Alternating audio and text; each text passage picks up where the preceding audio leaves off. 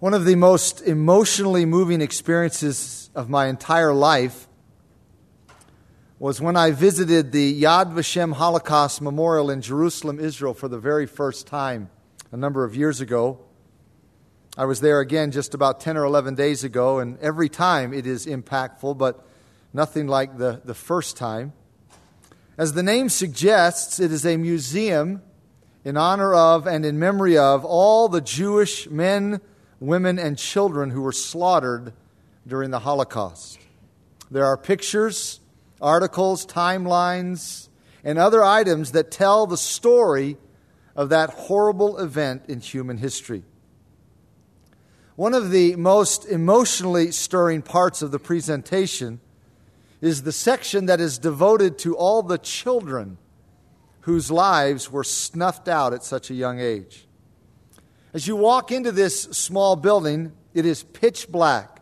In fact, it is so dark that you have to hold a handrail to know which way to go and to keep from stumbling. You can't even see to put one foot in front of the other.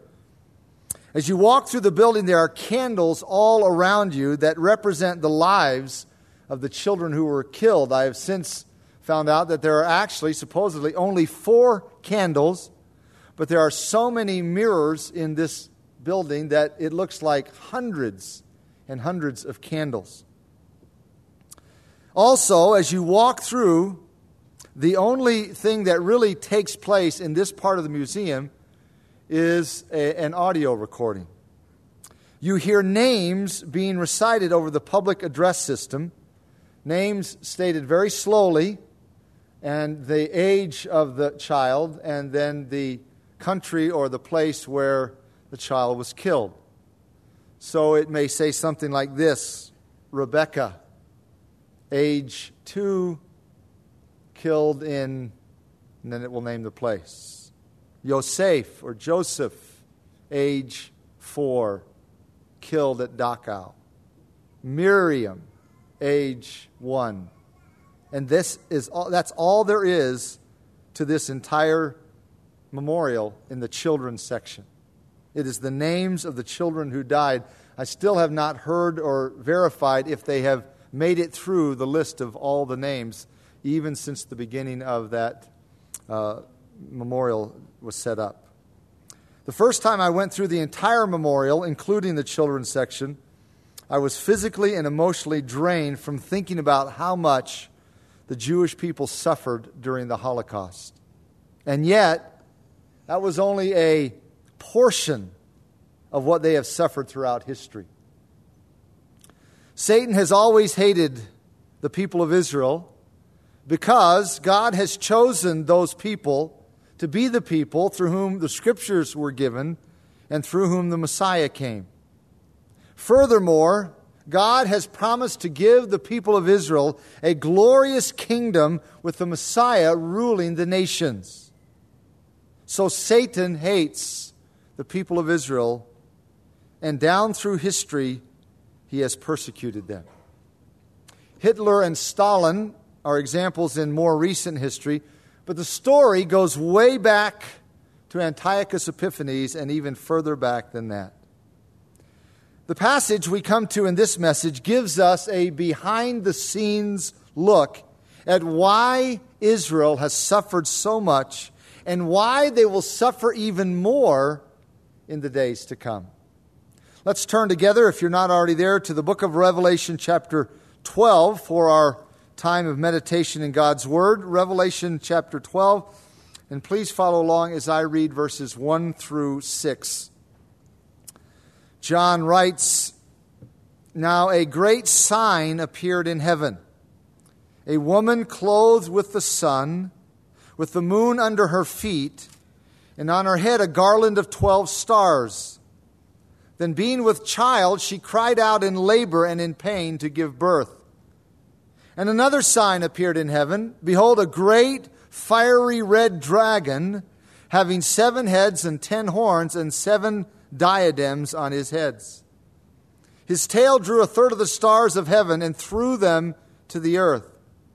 And the dragon stood before the woman who was ready to give birth to devour her child as soon as it was born. she bore a male child who was to rule all nations with a rod of iron.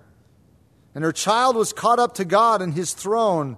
Then the woman fled into the wilderness where she has a place prepared by God that they should feed her there 1,260 days. As we enter into this 12th chapter of the book of Revelation, we are entering into the second half of the book, which, as you know by now, is largely devoted to the future seven year tribulation period. There's a sense in which we've already worked our way through most of that time period because we've already seen the blowing of the seventh trumpet at the end of chapter 11, and the blowing of the seventh trumpet signals the beginning of the end. But before John describes the results of that seventh trumpet in chapters 15 and 16, he pauses to give us even more information about the seven year tribulation period that he has already been describing.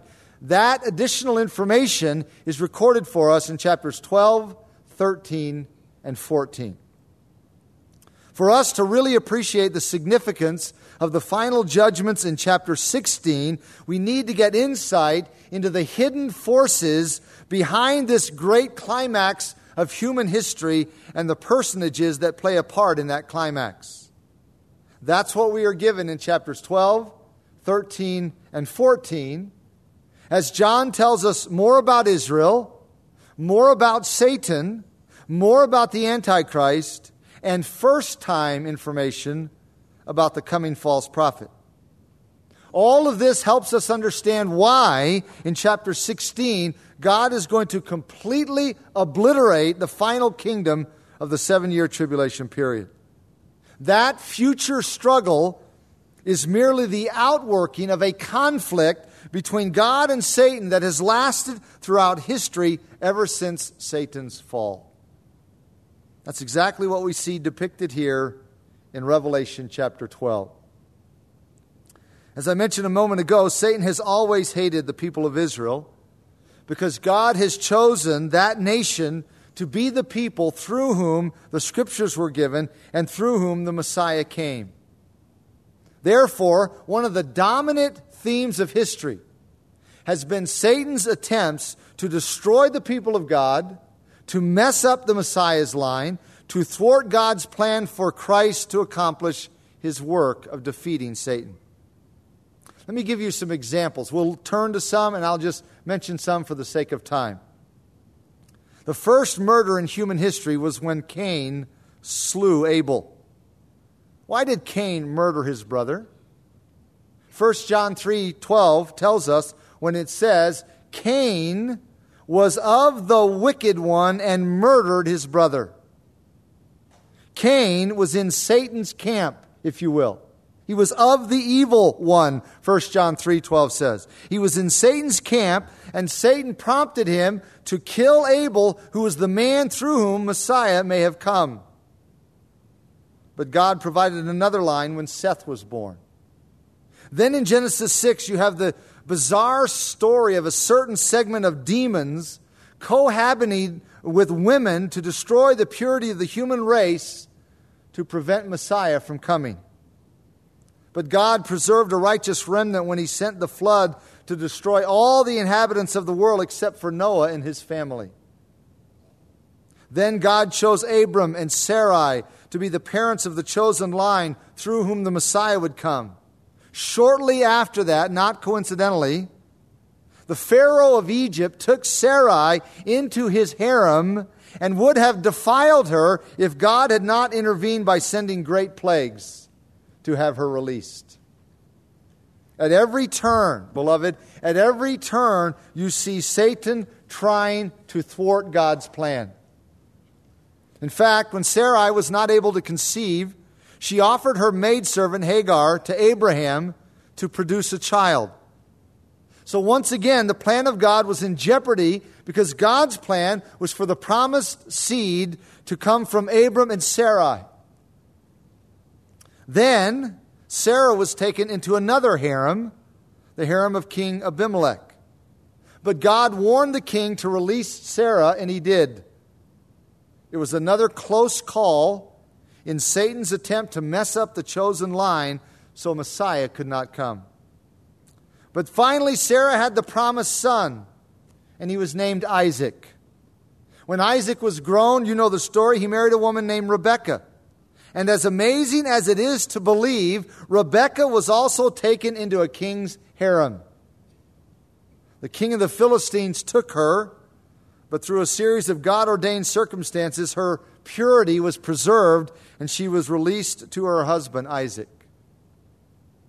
As we skip ahead in time, in Exodus chapter 1, we see another event which was prompted by Satan in his attempt to destroy Israel and the chosen line of Messiah. Look at this event with me, back to the second book of the Bible, the book of Exodus, chapter 1. Exodus chapter 1, verse 15. It says, Then the king of Egypt spoke to the Hebrew midwives, of whom the name of one was Shiphrah and the name of the other Puah, and he said, When you do the duties of a midwife for the Hebrew women and see them on the birth stools, if it is a son, then you shall kill him. But if it is a daughter, then she shall live.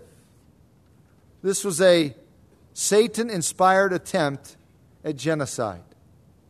Verse 17 tells us, But the midwives feared God and did not do as the king of Egypt commanded them, but saved the male children alive. Once again, God preserved his chosen people and the nation through whom the Messiah would come.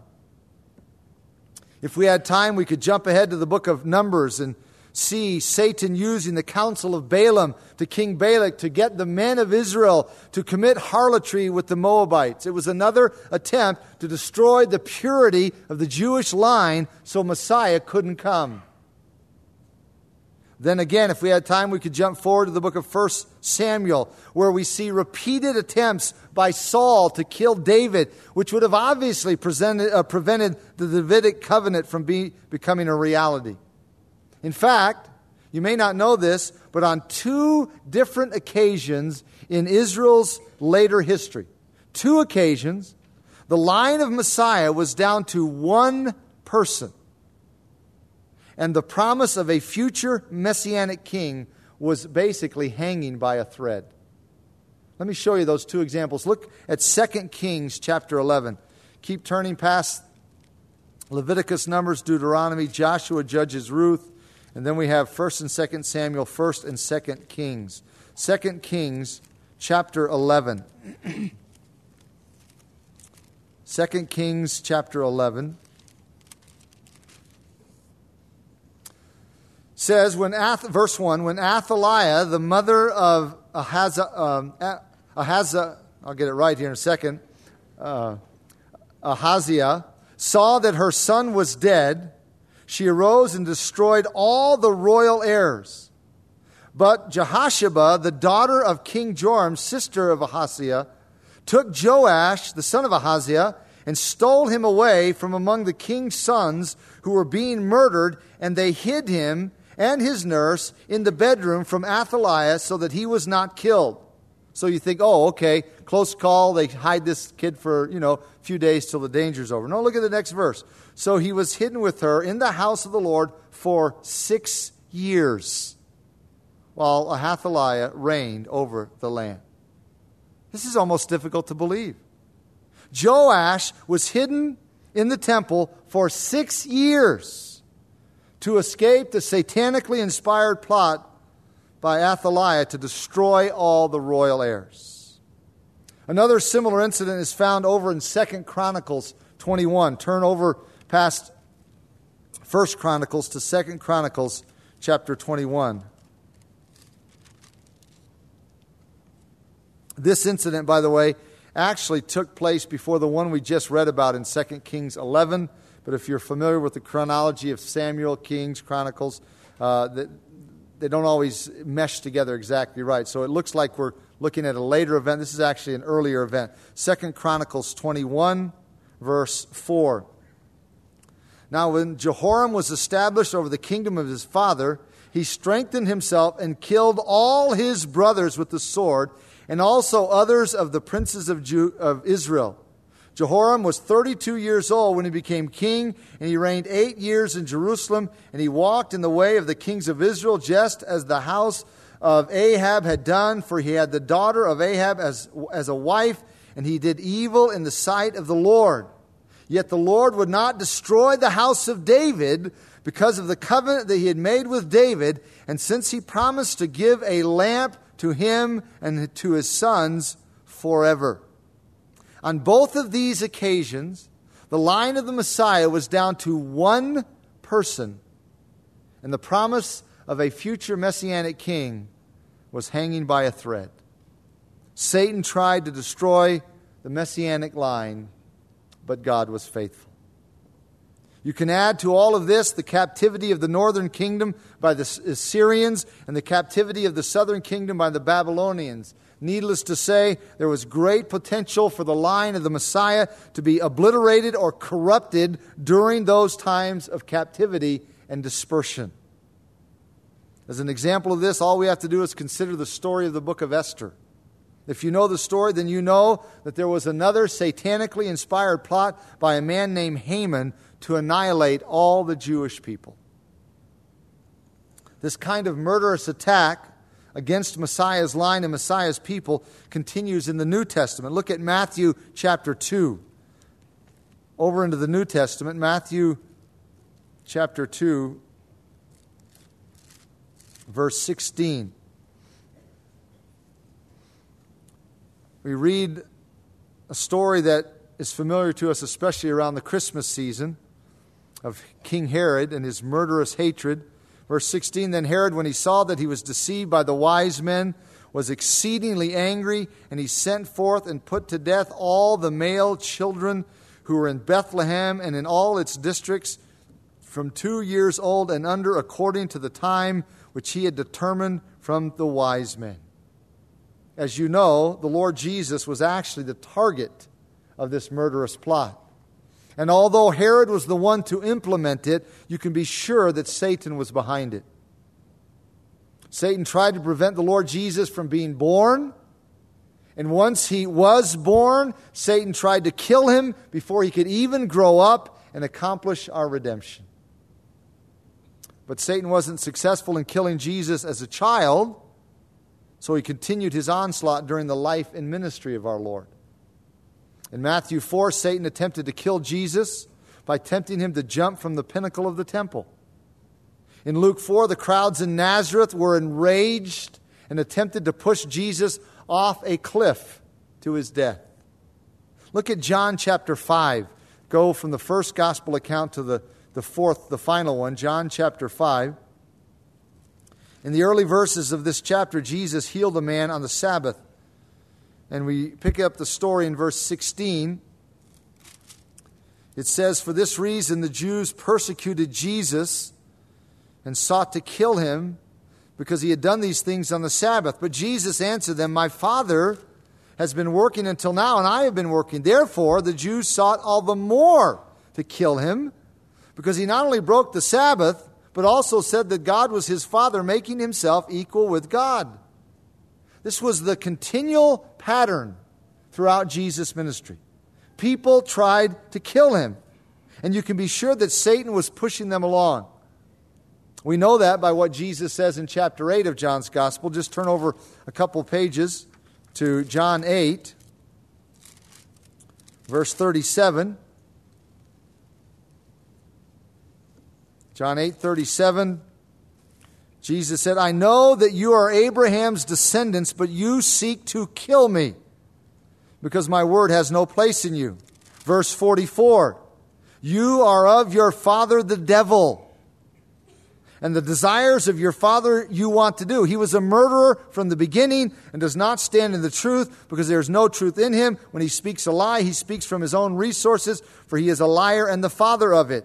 Verse 58 Jesus said to them, Most assuredly I say to you, before Abraham was, I am. Then they took up stones to throw at him. Satan tried desperately to keep Jesus from finishing the work God had sent him to do. Look at chapter 10. Chapter 10, verse 30. Jesus said, I and my Father are one. And then the response, verse 31 then the Jews took up stones again to stone him. And you know that when they, they were going to stone him, they weren't going to throw little pebbles at him. The goal was to crush his head and take his life. Look at chapter 11. One more verse here in John's Gospel, chapter 11, verse 53. It says, Then from that day on, they plotted to put him to death. This is nothing new, nothing new at all. This is what went on throughout our Lord's life. It started thousands of years earlier as Satan sought to destroy Israel and the messianic line. Satanic opposition to Israel and especially to the messianic line is clear in both testaments. We get the behind the scenes look at our text, or added in our text in Revelation chapter 12. So let's go back there to consider that text together. This takes us behind the scenes to see or to explain why all that we've just looked at here has gone on and why it will even intensify, intensify in the future. Revelation chapter 12. John says, Now a great sign appeared in heaven a woman clothed with the sun, with the moon under her feet, and on her head a garland of 12 stars. By using the word sign, John lets us know that this woman is not a literal woman. She is a symbol. This is apocalyptic literature, the book of Revelation. Apocalyptic literature is literature that is found not only in Scripture but outside of Scripture. It is the use of symbols, uh, bizarre uh, creatures to communicate truth. This is a symbol. This woman symbolizes something else. The question that naturally arises is what does she symbolize? We are given a clue by the way she is described in this verse.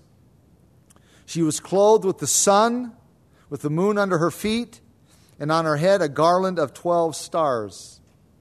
That is obviously a reference back to Genesis 37, 9 through 11, where Joseph had a dream about the sun, moon, and stars. There in Genesis 37, it is a reference to Jacob, Leah, and the sons of Jacob.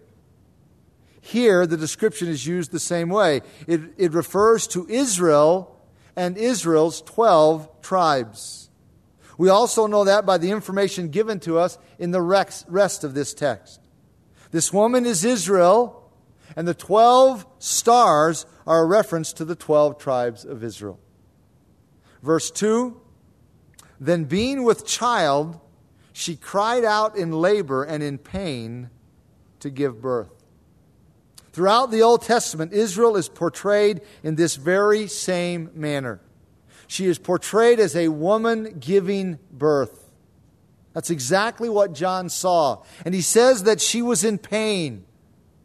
That is a reference to all of Israel's suffering and all of Israel's agony down through the centuries as they awaited the coming of the Messiah. That's what is being pictured here. The child in the womb of this woman is the promised Messiah. Messiah came through the Jewish people. The Messiah came through Israel. In Romans 1 3, Paul says this about God.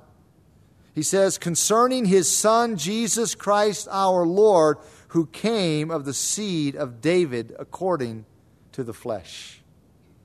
Jesus was born of the seed of David. Both Mary, Jesus' physical mother, and Joseph, Jesus' legal father were in the family line of David. Both. This was promised to David in 2 Samuel 7 and fulfilled by the birth of the Lord Jesus Christ.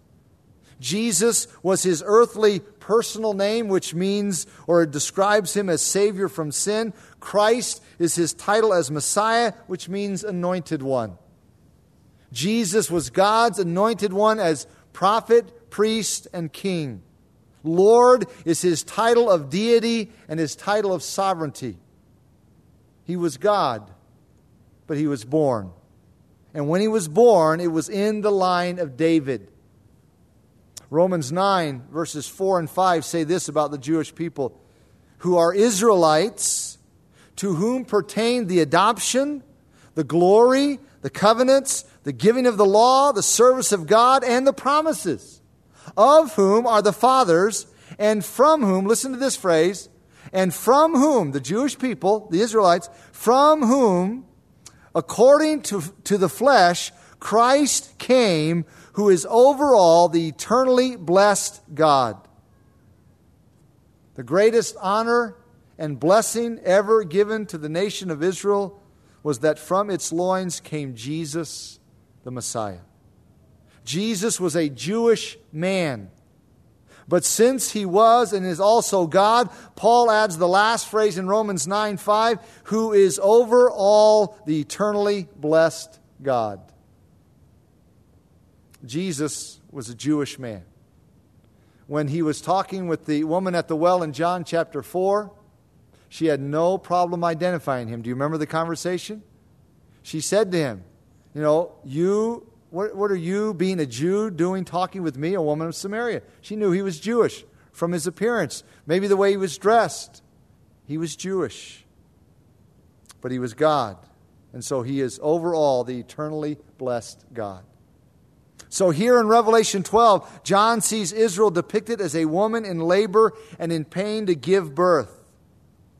At the time of the birth of Jesus Christ, Israel was in a great deal of pain. They were under the heel of Rome, and they had suffered much under Rome's rule. Verse 3 tells us And another sign appeared in heaven. Behold, a great fiery red dragon, having seven heads and ten horns, and seven diadems on his heads.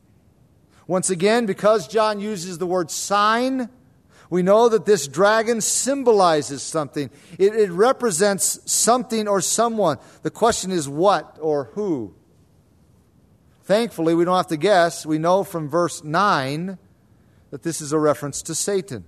Look at verse 9 where it says So the great dragon was cast out, that serpent of old called the devil and Satan, who deceives the whole world. He was cast to the earth and his angels were cast out with him.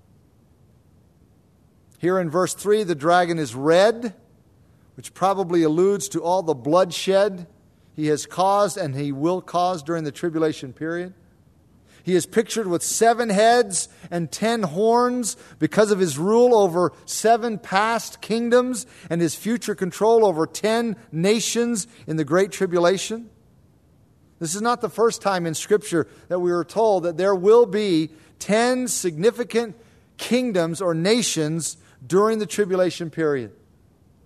Daniel told us about this all the way back in Daniel chapter 7. Back up there for just a moment. Back to the book of Daniel in Hebrew Scripture, chapter 7.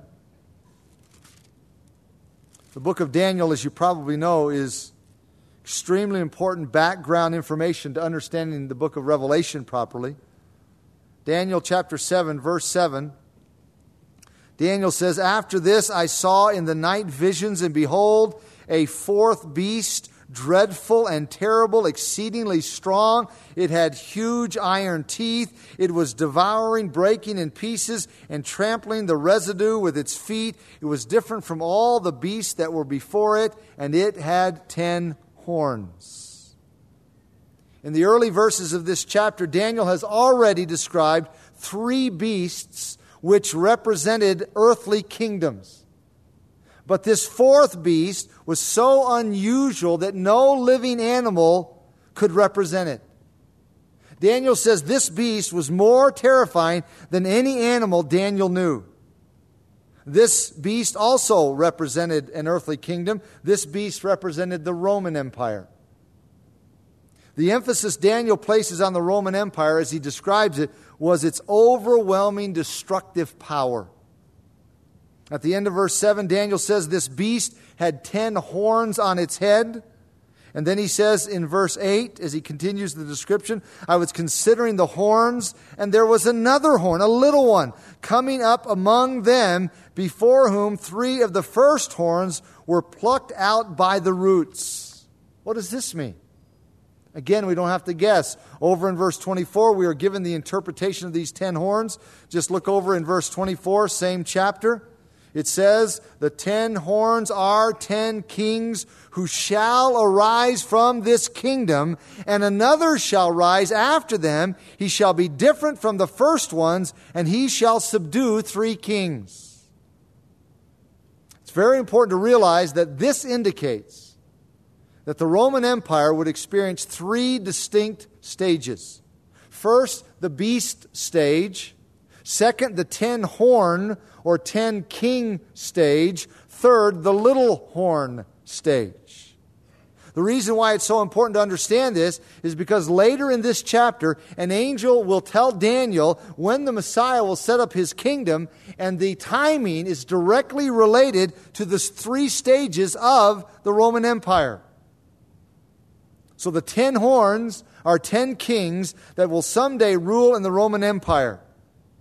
But as Daniel watched, another little horn grew and uprooted three of the horns, or three of the kings.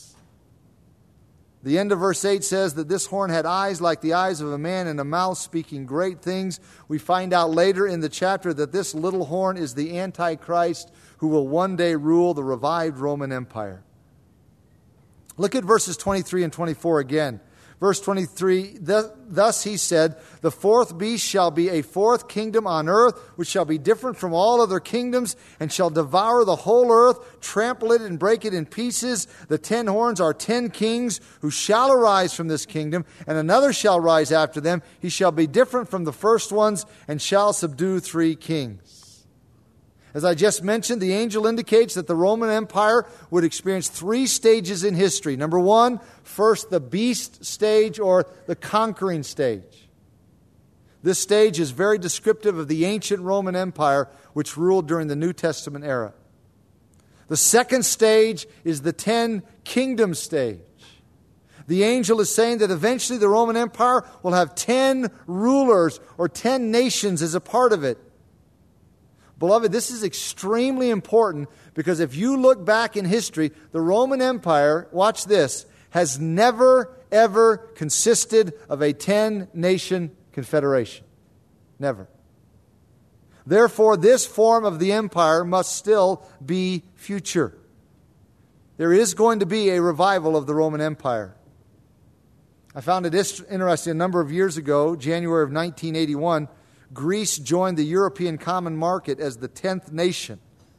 And a lot of Christians at that time who know their Bible were pretty excited, and, and they, they were saying, Oh, that is the fulfillment of prophecy. Well, we need to be careful because the, the number has eh, greatly expanded and changed quite a bit. But it is interesting that in the same area where Rome once ruled, there has been a 10 nation confederacy attempting to come into power. And it's still an ongoing process in play. The third stage of this empire will be the little horn or Antichrist stage. Verse 25 describes the character of this little horn, the Antichrist, but we won't take the time to look at that now because we've done so in the past. But this is important information to understanding this vision of, of, the, of Satan that John sees in Revelation chapter 12. So let's go back and now input this information into our text in Revelation chapter 12. In verse 3 of Revelation 12, John saw a great red dragon with seven heads. That's seven past successive empires, ten horns, ten nation confederacy of the future. Verse 4 His tail drew a third of the stars of heaven and threw them to the earth. And the dragon stood before the woman who was ready to give birth to devour her child as soon as it was born. In Job 38 7, the term stars is used to refer to angelic beings, and that's the way the word seems to be used here. When Satan fell, he drew a third of the angels into his rebellion. Down in verse 8, they are specifically called his angels. By the way, this verse shows us why Satan hates Israel so much. The main focus of his hatred really is the Lord Jesus. But he hates Israel because of the Lord's close connection with Israel and coming through Israel, coming to redeem Israel, and in the future giving Israel a kingdom. So he has tried to destroy Israel, and he will try again in the future. And he tried to destroy the Lord Jesus from the moment of his birth and even before. Verse 5 says, She, that is the nation of Israel, she bore a male child who was to rule all nations with a rod of iron, and her child was caught up to God and his throne. This is obviously none other than the Lord Jesus Christ himself. He is the one who will rule all nations. There's no doubt about that. There are so many passages that affirm that. Psalm 2 9 says, You shall break the nations with a rod of iron. It's a messianic psalm talking about the Messiah. You shall break the nations with a rod of iron. You shall dash them to pieces like a potter's vessel. Over in chapter 19, when John describes the Lord Jesus in his second coming, verse 15 says, Now out of his mouth goes a sharp, two edged sword, that with it he should strike the nations, and he himself will rule them with a rod of iron. So the male child here in verse 5 is a picture of the Lord Jesus Christ. He was born contrary to all Satan's attempts to prevent it and he did fulfill God's plan for his life, as illustrated by the fact that after the resurrection, he ascended back into heaven to the right hand of the Father. That's what is being depicted at the end of the verse when it says he was caught up to God and his throne. So the point is this all of Satan's attempts have failed.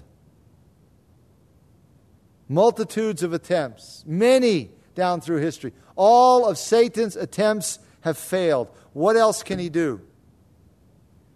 I'll tell you what he can do. He can try to destroy the nation of Israel in the future so they won't get their future promised kingdom with Messiah reigning over the earth. That's what he can do, or at least attempt to do. And it's exactly what he is going to try to do during the tribulation period. That's why John gives us this 12th chapter of the book of Revelation. He wants us to understand why there will be so much hatred, animosity, attack, attempted annihilation of the people of Israel during the tribulation period. There's no human explanation for it. But what does explain it is what happens behind the scenes, as we see here in Revelation chapter 12. Will he succeed? You know the answer. No, he will not succeed because God will supernaturally protect his people Israel just as he has done down through the ages. Verse 6 depicts this by saying, Then the woman fled into the wilderness where she has a place prepared by God that they should feed her there 1,260 days. That's three and a half years.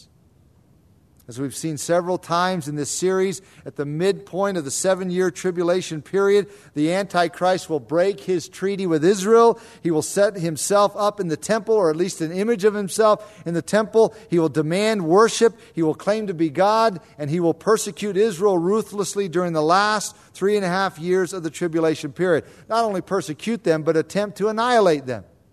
Kill every Jew on planet Earth. That's his goal. But God is not going to allow Israel to be annihilated. This verse is telling us that He will supernaturally preserve them so He can save them and give them the promised kingdom. But Israel will have to flee during that time. There will be supernatural protection, but it doesn't mean that they can just sit by idly. They will have to flee. Jesus already told them that. As we begin to close, turn over to Matthew chapter 24 from the last book of the New Testament to the first book of the New Testament and look at listen to Jesus' words from Matthew chapter 24. Verse 15, therefore, when you see the abomination of desolation spoken of by Daniel the prophet standing in the holy place. Now, who's the you in this verse? Well, the people who would see the abomination of desolation in Jerusalem. So it has to be people in Israel. And then it says, Whoever reads, let him understand. In other words, these words by Jesus weren't spoken for his disciples at that time. They were spoken for people who would read them in the future, and especially those who will read them in the future seven year tribulation period. Then, let, just in case we're not sure of whom this uh, instruction is uh, directed, verse 16, then let those who are in Judea flee to the mountains. Let him who is on the housetop not go down to take anything out of his house. Let him who is in the field not go back to get his clothes. But woe to those who are pregnant and to those who are nursing babies in those days. And pray that your flight may not be in winter where it's more difficult to travel, or on the Sabbath when the, the state of Israel basically shuts down as far as public transportation and so forth. Pray that it's not on the Sabbath, for then there will be great tribulation, such as has not been since the beginning of the world until this time, no, nor ever shall be. And unless those days were shortened, no flesh would be saved. But for the elect's sake, and beloved, in this context, the elect, the elect people are the people of Israel. But for the elect's sake, those days will be shortened. In other words, God is not going to allow Israel to be annihilated. He has promised to save and redeem Israel, and he will do it. He has promised to give Israel a messianic kingdom, and he will do it. He has promised to give the throne of David to the Messiah, the Lord Jesus Christ, and he will do it. God is faithful to his promises. Though all hell acts against God and his people, God will ultimately be victorious. We're on the winning side, beloved. Take courage. We're on the winning side. So, the verses we looked at in Revelation chapter 12 take us from pre human history past, when Satan fell and drew a third of the angels with him, all the way to the future seven year tribulation period. And they show us why there is going to be so much hatred directed at Israel during those days. But as I just said, God will ultimately be victorious. We're on the winning side. Take courage. We're on the right team. Let's bow together as we close. Father, it is encouraging to see that you have a plan. You will carry out your plan. And though Satan, as formidable of a foe as he is, attempts with all of his resources, all of his craftiness, all of his power, though he attempts to, to thwart your plan, you will see it through to completion. And Father, when we see your faithfulness to Israel, it's encouraging to us because we see similar promises to us in the New Testament that he who began a good work in you will complete it. Uh, we, we see so many promises that tell us that because you have called us into your family, you will be faithful to us, you will complete your plan for us. So even though we, we are not Jewish, we're not of the people of Israel. Uh, we know you have a plan for them. Hebrew Scripture says it repeatedly, the New Testament reaffirms it. Yet, as your people in the church, in this era, in this dispensation, we see your faithfulness to us on this side of the cross. And so, may we be encouraged and may our hearts uh, be thrilled by the fact that though not only Satan and his demons, but the Antichrist and his kingdom will attempt to stop you. Nothing will stop you. And we thank you for your control, for your sovereignty, for your consistency in doing what you say you will do. We stake our lives on that aspect of your character as we pray together in Jesus' name. Amen.